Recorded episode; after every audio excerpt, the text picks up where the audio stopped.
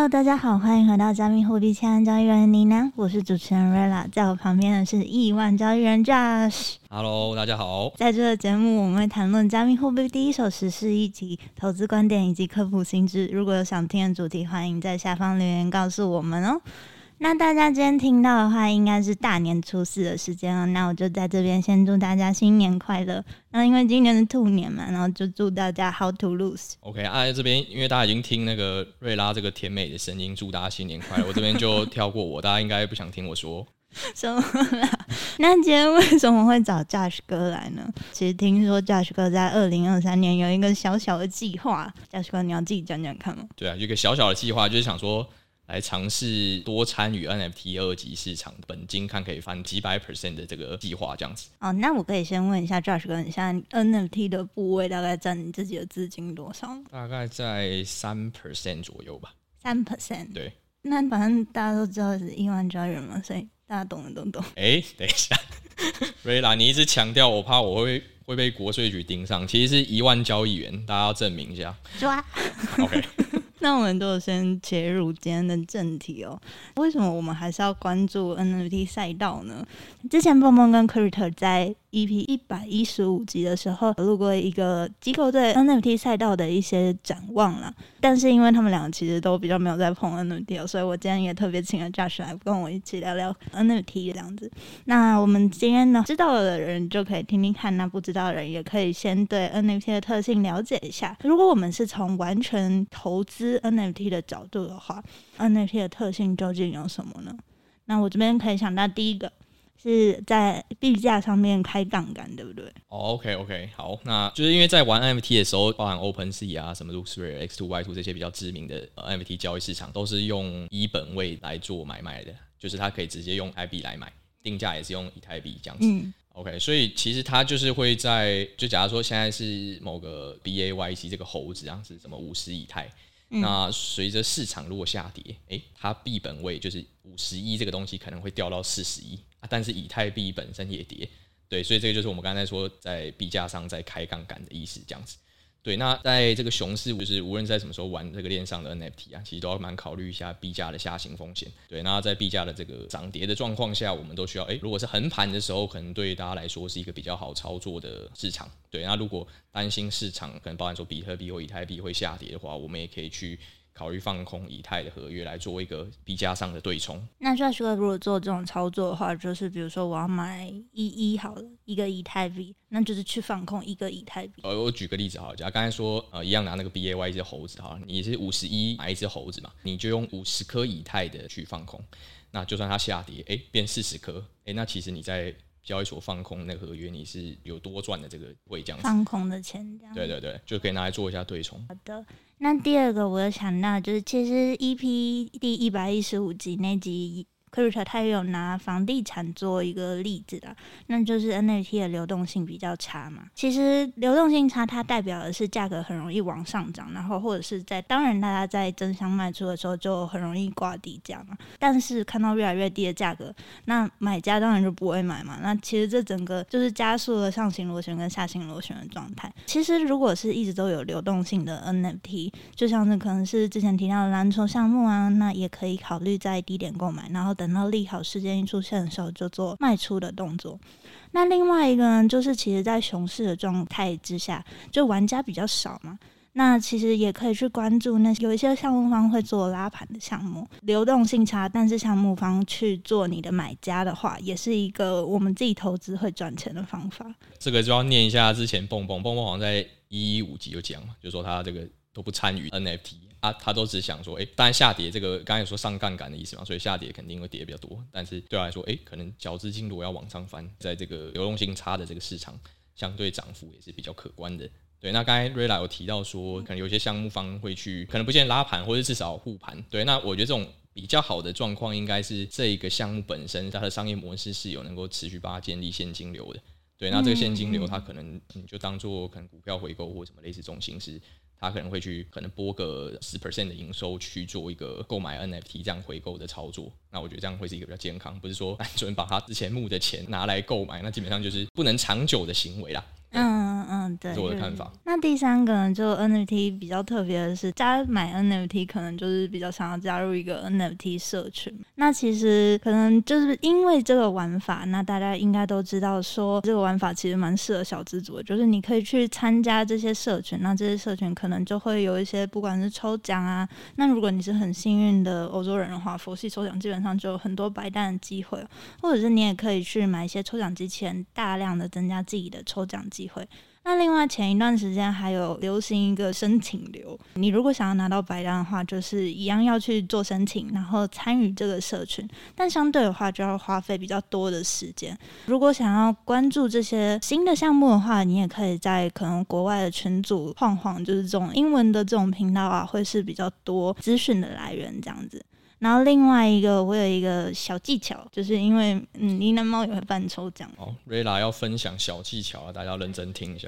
就是真的要经营好自己的 Twitter，就是至少不能像假账号。因为我们在抽奖的时候，最基础的机器人都会去侦测你的头贴，然后你自己的名称，然后可能你的自我介绍上面到底有没有一些东西啦。那另外的话，就是没事的话，也要发发自己的文。好。那这边在介绍 NFT 特性的同时啊，因为我们最后也是会分享一下我自己在接下来，不见得是二零二三年或二零二四年对一些 NFT 市场一些操作机会或是一些投资机会，大家记得听到最后这样。好，那我们其实呢。就是因为刚刚有讲到有流动性的项目嘛，那有流动性的项目，我们其实就可以想到，就目前市场上面的蓝筹项目。那我今天找蓝筹项目会怎么定义呢？其实就是 CoinGecko 上面排名市值前十的项目啦。第一个的话呢，当然就是我们不得不看到的，算 NFT 王者 Yuga Lab，听起来很猛啊。就如果从数据上看的话，那他们发的项目很令我惊讶的是，市值前十里面占了六名哦。分别是 B A Y C，然后 Crypto Punks M A Y C Other Days for Other Side，就是那个猴帝，然后 B A K C。那当然除了大家熟悉的猴子系列啊，然后 Crypto Punks 跟他另外还有收购一个 Meebits，都是比较早期的 N F T 项目，他们在二零一七年就已经发行了，但现在都是被 B A Y C 的母公司 Yuga Lab 收购的状态。那另外一个呢，也应该都有听过的是 Azuki。这个团队呢，他是用了 ERC 七二一 A 的这个新合约嘛，那他也是第一个把和风日本风的漫画画风做的这么成功的一个团队哦。那我自己私心呢，是觉得这个日本风的美术真的做的很不错，很精致了。那我们瑞拉有买吗？有啦，我在努力中。好，努力赚到。Azuki 的路上，那他们的社群内的创作者也很多。那他们除了这个就是 PFP 的这个头像之外，他们还有另外一个可爱的就是小豆的系列。反正他们还有一个 Bobo 系列。阿 Zuki 他们一月也刚刚度过一周年哦。其实他们的社群啊，先前可能因为一周年可能会发布新消息的这个期待感，那地板也上涨了不少。那我自己观察，其实 Azuki 它有一点像是奢侈品定位的团队啦。那不管是是可能大家会知道说有一位香港富豪，他他持有了一百多只嘛。那另外一个之前他们有算是一个精华版的拍卖，也引起了很大的话题哦。那这几个动作其实都推升了他们的品牌感。哦，这个精华版我也可以分享一下。我那时候自己也是有参与一下这个竞拍，对，然后反正就等于当做参与一个历史事件啊。虽然最后没有成功拍到，对，因为我们这个还好有台湾人把它这个成功拍下来，算是与有龙焉。下一个项目我们要提到的是 CloneX，那它一开始呢，其实是 RTFKT RTFKT 团队与村上人合作发行的这个三 D 的阿凡达系列，他们是想要打造出大家的数位替身，那包括说现在他们有专属自己的空滤镜。可能空投的鞋子呢，有持有空的这个属性。先前呢，他们有发一个衣服嘛，就是扫描上面的这个 QR code，可以用滤镜扫描出翅膀。他们做了蛮多酷酷的计划，这样子。像是他们最近在做一个 Move to Earn 的游戏，但是他们的这个机制好像没有做的很好，而且只有限美国人玩。加上他们就是之前就有一些作为没有让社群很满意，所以就引发一些小小发的声音。那他们其实二零二三年呢，还想要做一个宠物蛋的系列哦，就是之后就可以看到 Clone，然后旁边可能跟一个小宠物这样子。Josh 哥要分享一下之前去过的可能 Azuki 或是 Clone 的聚会吗？哦，好，Azuki 跟 Clone X 在台湾都有一个台湾社群啊，所以我自己是有稍微参加过他们的聚会这样。嗯、Azuki 那时候我去是，我看好像也是去演讲一下，对，然后他们整个进去就是一个沉浸感非常十足的一个聚会，就是可能包含说布景啊、音乐啊，都是那种做一个樱花树，我记得。对对对，还有一个樱花树啊，然后还有什么鸟居啊，深色对，有鸟居灯笼，然后还有很多找了那种日式的摊贩在祭典感。对对对，所以我自己是觉得一进去沉浸感非常浓厚，我蛮喜欢的啦。然后另外那个 Clone X 是。因为他们主打蛮多一些 VR、AR 的这种产品上或者平台的开发，嗯嗯，对。然后实际去的时候，他们也展示了蛮多一些 VR 的应用，包含说他可以在 Snapchat 上面去在照相的时候可以看到自己头像是自己的 clone 三 D 头像，对。然后包含说他们在前阵子 NFT 台配那个 One Off 的艺术展上也有一个单独的展间，算是展示了包含有一些什么罗氏三 D 的这种。艺术品，还有一些画作上面的创作，其实都还蛮有趣的。好的，那我们下一个要介绍的篮球项目呢是 Moonbirds。那 Moonbirds 它是由 Proof Collective 的团队推出的，它的风格呢是像素风格的猫头鹰图案。那我之前其实就是在他们要发售的时候，就有想说。天呐，他们这个抽奖要三一耶，就是之前都没有任何的项目做过这么高价的一个抽奖，我就想说这个 N B 项目一定有戏，因为他们有做一些新的东西。我就那时候就想说，我一定要去抽奖。然后，但是我忘了去 算是背景调查，去滴滴一下那个 Kevin Rose 创办人，他影响力到底有多高哦。其实我那时候就是算了那个，他原本有一个 Proof NFT 的系列，然后算是他发行了一千个，然后那个时候地板价飙涨到一百亿，大概对照了一下，说 Member 可能会价格会到多少这样，然后但是最后还是卖飞了。讲 一下往事，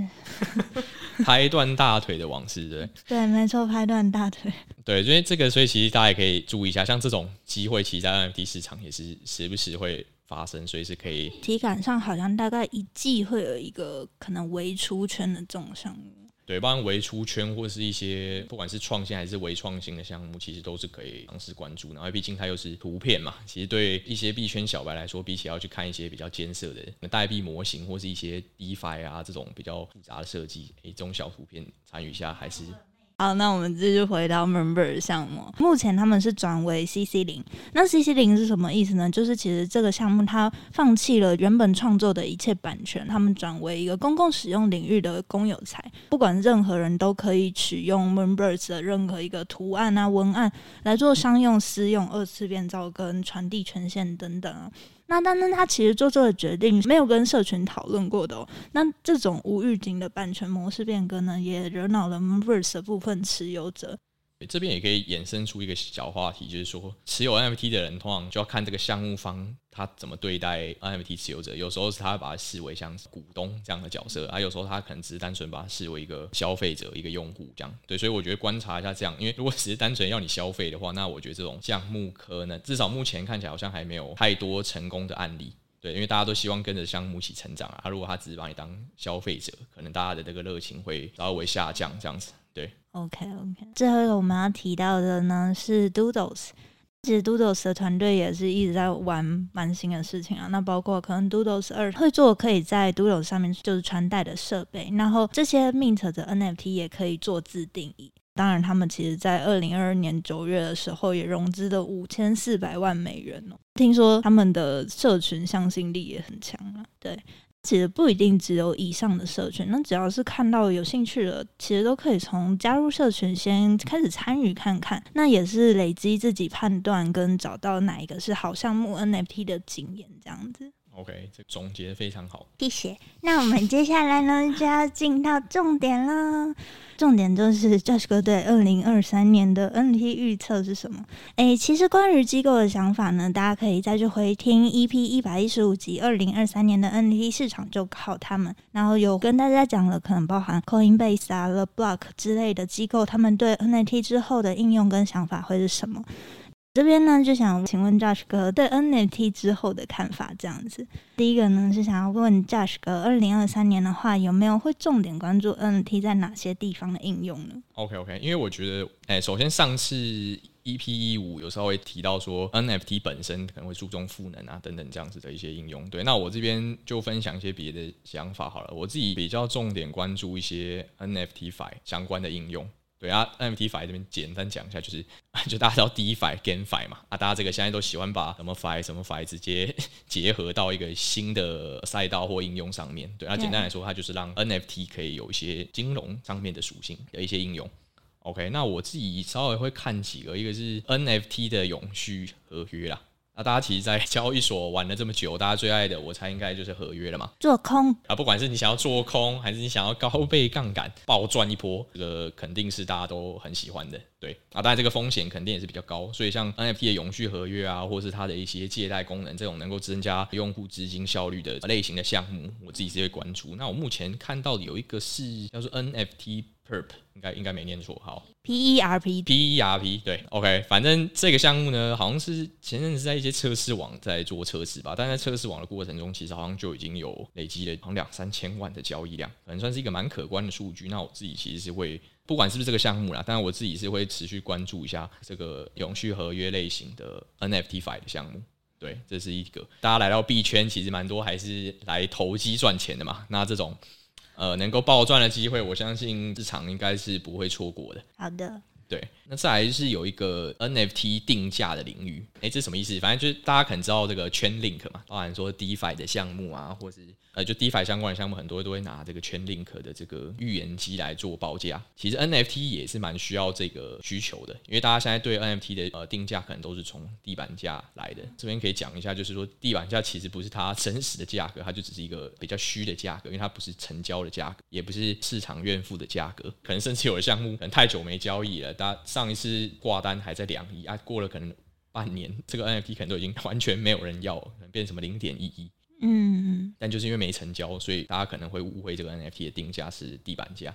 对，所以我觉得这个在 NFT 定价领域，目前也是会寻找一些机会啦。是说他会发币之类的吗？就是 maybe 那个项目会发币？我觉得这边是可以拿来做一个，就是之前好像在 Podcast 应该或是在社群有提过一些什么时光机战法。对，大家从那个 DeFi 这件事情啊，应该是可以延伸出一些在 NFT 也是同样去打造类似项目的这个机会。对，刚才讲说 Chainlink 是现在市场上基本上是最大龙头做预言机的嘛。对，那我觉得在 NFT 的定价领域，可能也有机会出现一个龙头项目。这个是哪一个？我目前也还没有找到一个比较确定性的，但是我是会关注一下这个领域。OK，对，那第三个想法是我自己觉得 NFT 市场这个垂直整合的现象会慢慢出现。那这什么意思？就是这边先讲一下，反正 NFT 市场就是一开始就是 OpenSea 占据了主导的地位嘛。嗯，然后它其实，在二零二二年，它的营收还是大概有五亿美元。嗯嗯，挺夸张的。对，那其实陆陆续续被像 LooksRare 啊、X2Y2 啊、Blur 这些新兴的这个 NFT 交易市场也是。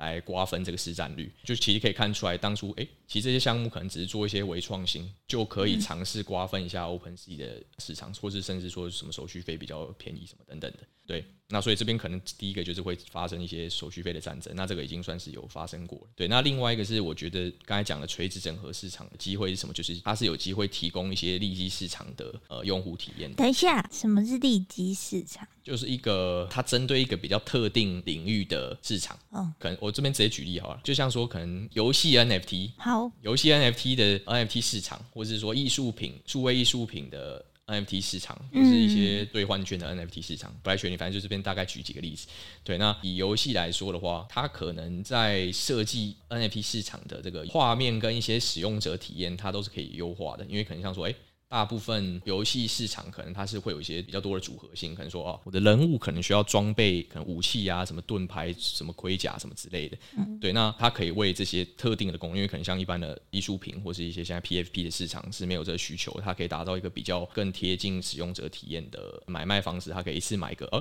一个人物的套组等等。我这边简单举个例子啊，因为现在没有比较实际的案例可以举，但这是我自己的一个判断。对，我就用游戏 NFT 来做一个讲解。对，所以它就是我刚才讲，它可以提供一些特定用户、特定市场更加的用户体验，甚至提供一些新的用户的商业模式。可能说，哎，可能游戏需要打造社群，嗯，可能有些 GameFi 是由社群为基底去建立起来，慢慢建立它的声量跟度过人启动的阶段的，嗯，那哎，每个游戏可能都需要一个社群。我这边做个假设啦，没有是一定，但是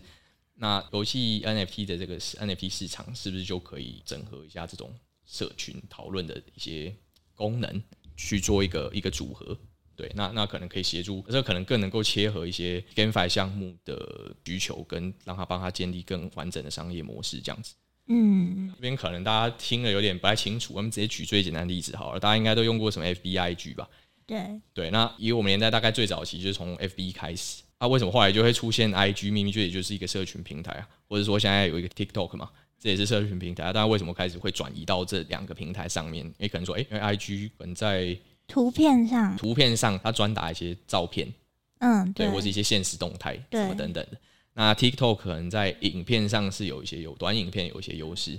对，那其实这些都是一个相对成熟市场到开始要细分领域的时候会有的一个现象，对，就市场会对这些细分产品有所偏好的，对，所以这个就是我自己判断，可能 NFT 市场接下来也会有这个状况。好的，第二个问题呢是想要问 Josh 哥一点阿法，想要问目前有没有关注哪些 NFT 团队或项目了？我自己是目前关注的是那个啦。Mainland 啊，就好像我们前几期也有讲到这个热点项目嘛。Mainland 突然一个日文，我直接直接日文吓到。好，对，那这项目首先就是我觉得他们在社群的这预期管理的能力是很强的，就他知道社群可能要的是什么，然后或者说他不会做一些他呃可能说他把这个预期心理拉到最满，然后结果出来的东西是大家觉得比这预期还差的。当他能够很好的控制这件事情的时候，基本上当他公布这个新消息的时候，诶，NFT 的价格可能就比较明显的一个一个喷发。嗯嗯。举个例子，好像还有两个主要项目啊，一个是什么土豆，对，那土豆当初零点六还零点八一吧，大概这个价格，然后后来他就突然公布说，哦。三只可以去去兑换一个这个船长，也是他自己的项目，对，然后结果这个土豆就从零点几亿就一一路喷喷喷喷到二点几，接近最高好像到三以太吧，对，所以这种预期心理的公关，他算是做的蛮厉害的。呃，这种项目它也是新项目嘛，大家其实对这种新项目肯定是 风险是比较高，然后也是比较畏惧一些的，对。但这个我那时候有在看项目，是因为，诶，他其实从像一些哥布林这种项目啊，去学习了一些这种迷因属性。另外，他自己团队原本也就是做这个迷因网站嘛。哦，对对对对，嗯、或者是说他从这个刚才前面讲那个月鸟 Moonbird 这个项目，嗯，他去从他一些质押的机制里面去得到一些微创新的想法，嗯，对，所以其实蛮多，不管是 NFT 还是什么其他项目啊，其实都可以从一些微创新里面，呃，大家应该说就是每个团队都可以去思考一下说，说哦。到底哪个项目的某一个部分做得很好？那从中汲取一些它的养分，让自己的团队变得更厉害。对，所以我觉得他在这一块上是做的蛮厉害，就是包含前面的那个迷因属性啊，或者一些质押机制等等。然后再来就是说，这个 9gag 本身他自己是一个 Web Two 进来的公司嘛。对对对。我自己有去查了一下啦，他这个团队在应该是去年吧，反正至少大概一年的年营收大概还是有三千六百万美金，嗯，算是一个很厉害的 Web Two 公司。对，所以他肯定对打造合理的商业模式、坚定现金流是非常擅长的。然后再加上他是一个呃本来就是做迷因网站起家的啦，所以在对如何吸引注意力和创造流量这件事情，肯定算是高手中的高手。我最近有追踪他们的猫猫迷音网站，很可爱。猫猫迷音，对，好，我回去也注意一下。对啊，这边不是要当大家 formal，只是我自己在关注的一些点啊。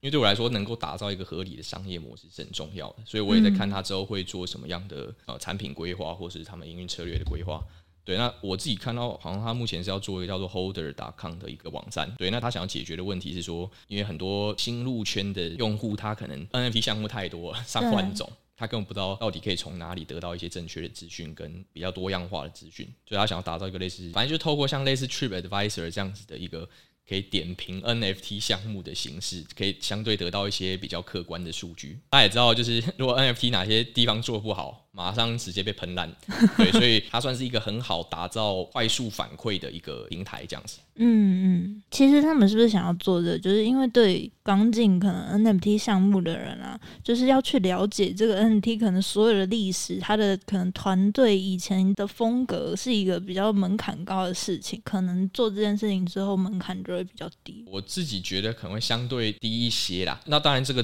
我现在也没有什么结论，因为等它的产品出来，我才能观察。对，那这边也分享一下，就是我觉得他这边就是其实可能想要打造一些连接到 SocialFi 上相关的产品。哦，我不知道大家知不知道就是反正过往币圈其实有已经有蛮多 SocialFi 项目出现的。嗯，对，那我觉得他们都需要解决一个问题，就是 SocialFi 的人启动的一个状况。对，因为像之前大家玩过 DeFi、GameFi 嘛、嗯、，DeFi 就是啊，我把钱塞进去可以挖一堆这个流动性挖矿的币啊，GameFi 就是哎、欸，我买个 NFT 开始可能投入一些时间跟游玩的方式，然后我就可以赚一些币。对，那这种赚币，然后加上一开始有一个透过拉盘去可以获得高报酬的方式，是可以度过人启动阶段，因为会有一堆投机人士进来这个市场，然后让大家说哦，参与这个游戏项目或者这个 DeFi 项目就可以赚到很多钱，用这方式去度过冷启动。对，但 SocialFi 目前你在这一块都算是比较弱势一些的。对，没错。所以我自己也是在观察，但我自己觉得这个方向可能是相对正确一些，就是它透过一个本身就自带流量跟注意力的 NFT 项目，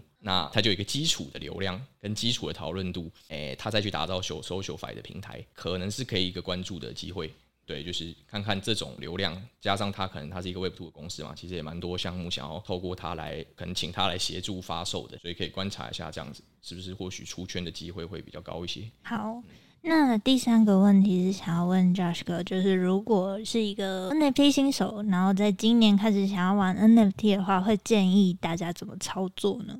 ？OK，我这边快速讲一下好了，简单分一级、二级，一级就是前面 Rayla 大概也有提过，就是诶，一级是比较。时间多啊，然后这个不想冒风险或是一些小资主，因为基本上他不需要花太多金钱成本，但是呃缺点就是他需要花投入蛮多时间成本的，所以可以先评估一下自己属于哪种类型。如果是自己时间目前还算比较多，可以尝试去参与，包含前面讲的什么申请流啊这种，因为甚至要帮他画一些名图什么等等。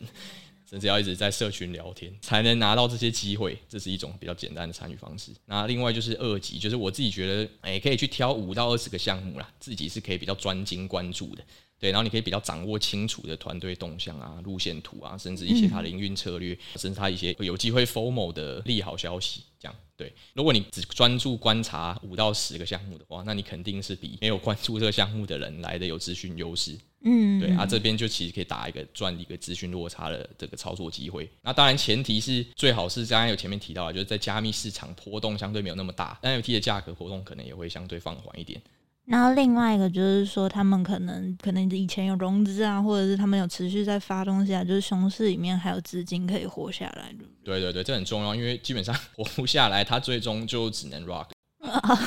对，那一种就是我说最好，就是他已经有一个完善的商业模式，可以帮他建立现金流。那他当然他就可能相对不用那么担心。那另外就是他有雄厚的资本，有富爸爸在背后支持他们。没错。好的，那我其实也知道有一群人就是专门在看二级市场这种高低价买卖啦。那你其实可以透过现在有蛮多 NFT 工具的网站去看价格分布啊，然后它的支撑在哪里，或者是说你可能可以在蓝筹项目的 Discord 里面，他们通常也都会设有交易区，然后场外交易 OTC 当然就是可以省掉 OpenSea 等等交易平台的税，但其实也是要小心，就是也蛮多诈骗的。哎，这边快速举个例子，哈，我自己是。像刚才说用 Ming Lane 举例嘛，我自己是用 X two Y two 的一个 Private Sale 的功能，就反正就类似 OTC 啊，就捡到一些可能一点六、一点七以太的那个土豆这个 NFT 啊，基本上现在地板价也都在二一二点出，马上就有一个套利的机会，这样子，嗯，赚一个价差的机会，这样子。